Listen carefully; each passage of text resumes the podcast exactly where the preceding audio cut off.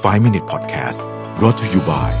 CRG Delivery สั่งเมนูอร่อยได้ง่าย ๆ กับ 15 ร้านดังจาก CRG โทร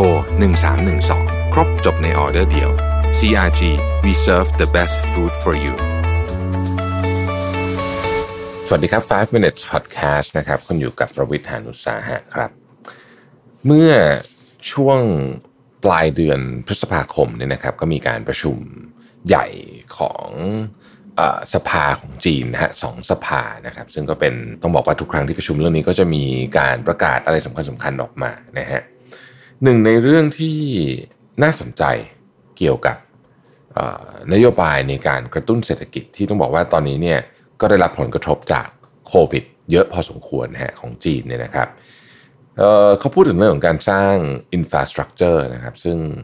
ปกติเวลาเราพูดคำว่า infrastructure หรือโครงสร้างพื้นฐานเนี่ยนะฮะในการกระตุ้นเศรษฐกิจเนี่ยนะครับ เรามักจะนึกถึงพวกสะพานนะฮะถนน ท่าเรือสนามบินอะไรพวกเนี้ยนะครับ แต่ว่าแผนการครั้งนี้ของประเทศจีนเนี่ยเน้นไปที่เรื่องของดิจิทัลครับแล้วก็ใช้เงินเยอะมากด้วย โครงการที่วางไว้เนี่ยใช้เงินประมาณ 2 ล้านล้านเหรียญนะฮะ แล้วเวลาก็ไม่ได้ยาวนะฮะหมายถึงว่าเวลาเนี่ยเริ่มต้นตั้งแต่ปีนี้นะครับปี 2020 นะฮะไปจนกระทั่งถึงประมาณปี 2025 ซึ่งมันก็สอดคล้องกับนโยบาย Made in China 2025 ด้วยนะครับเอ่ออย่าง Made in China 2025 เช่นนโยบายนี้มีเรื่องอะไรบ้างยกตัวอย่างเช่นเอ่อโรงงานเนี่ยนะครับในจีนเนี่ยจะต้องซื้อวัตถุดิบสำคัญนะครับมาจาก local supplier นะฮะภายในปี 2025 เป็นต้นนะครับ ทีนี้ นโยบายด้านกระตุ้นการกระตุ้นเศรษฐกิจที่เกี่ยวกับเรื่องของดิจิทัลของจีนเนี่ยมันมีหลายประเด็นที่น่าสนใจนะครับผมขอหยิบยกมาสัก 4-5 ประเด็นก็แล้วกันนะครับ อันแรกคือเรื่องของเทคโนโลยี 5G ครับซึ่งอันนี้แน่นอนว่าเราทราบกันดีอยู่แล้วว่าทุกประเทศเนี่ยก็แข่งขันกันพอสมควรนะครับ ปีนี้นะฮะปีนี้ซึ่งเหลืออีกไม่กี่เดือนเนี่ยนะครับเขาตั้งใจว่าจะสร้างได้ 6 0 0 0 0 0 base station นะฮะตัวสถานีกระจายสัญญาณนะครับ แล้วก็จะสร้างถึง 5.5 ล้านนะฮะ base station ภายในปี 2025 เพื่อให้สามารถที่จะทำให้ทั้งประเทศจีนเนี่ยซึ่งใหญ่มากเนี่ยนะครับมี 5G ใช้ทั้งหมดเลยนะครับซึ่งบริษัทที่ทำพวกเอ่อ equipment network เกี่ยวกับ 5G อย่างเช่นหัวเว่ยนะฮะเอ่อ ZTE พวกเนี้ยก็จะได้อันนี้ส่งไปด้วย แต่เชื่อว่าบริษัทอเมริกันคงจะไม่สามารถเข้าร่วมมากับแผนการนี้ได้อย่างแน่นอน เรื่องความมั่นคงด้วย แล้วก็เรื่องของ ความตึงเครียดระหว่างจีนกับสหรัฐที่ปีนี้รู้สึกว่าจะหนักขึ้นเรื่อยๆนะครับ เรื่องของ artificial intelligence นะฮะอันนี้เนี่ยเขาจะสร้างเป็นลักษณะของพื้นที่พิเศษ ใน Asian n a k i Review ไม่ได้บอกถึงรายละเอียดเลยว่าจะเป็นพื้นที่พิเศษยังไง แต่เขาบอกว่าจะมี 20 โซนที่เป็นโซนทดลองก่อนด้วยนะฮะภายในปี 2023 นะครับ จริงๆต้องบอกว่าในสายของ artificial intelligence เนี่ยมีบริษัทที่เราคุ้นเคยกันดีอยู่เยอะนะฮะที่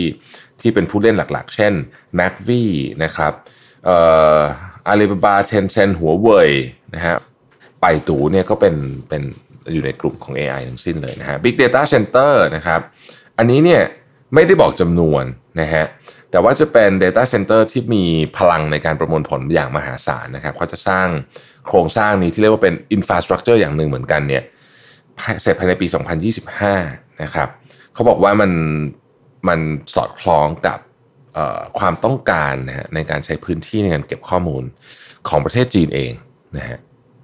ซึ่งผู้เล่นสำคัญก็จะมีหัวเว่ย Tencent Alibaba Lenovo นะครับ Amazon Web Service Intel เป็นต้นนะครับ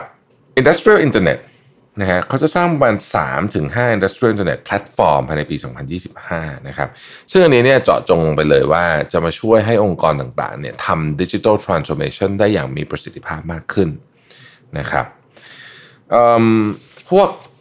EV นะฮะ EV EV เนี่ยไม่ได้พูดถึงจำนวนรถ ที่จะขายเท่าไหร่แล้วจริง ๆ ประเทศจีนก็ใช้รถ EV เนี่ยเยอะอยู่แล้วนะฮะแต่เขาพูดถึงที่ชาร์จครับ ซึ่งเป็นอีโค y ิสเต็มอันสำคัญมากของการขายรถ EV นะฮะที่ชาร์จเนี่ยภายในปี 2020 เนี่ยนะฮะจะมีการสร้างสถานีชาร์จไฟเนี่ยนะครับเพิ่ม 12,000 จุดนะฮะแล้วก็ถึงปี 2025 เนี่ยจะมีสัก 36,000 จุดนะครับซึ่งก็จะครอบคลุม พอสมควรอาจจะยังไม่ได้เต็ม 100%นะฮะแต่ก็จะ ช่วยให้คนเนี่ยตัดสินใจซื้อรถ EV ได้ง่ายขึ้นนะครับผู้เล่นสำคัญสำคัญอย่าง BYD นะครับหรือแม้แต่หัวเว่ยคลาวเนี่ยก็ถือว่าอยู่ในกลุ่มนี้ด้วยนะฮะ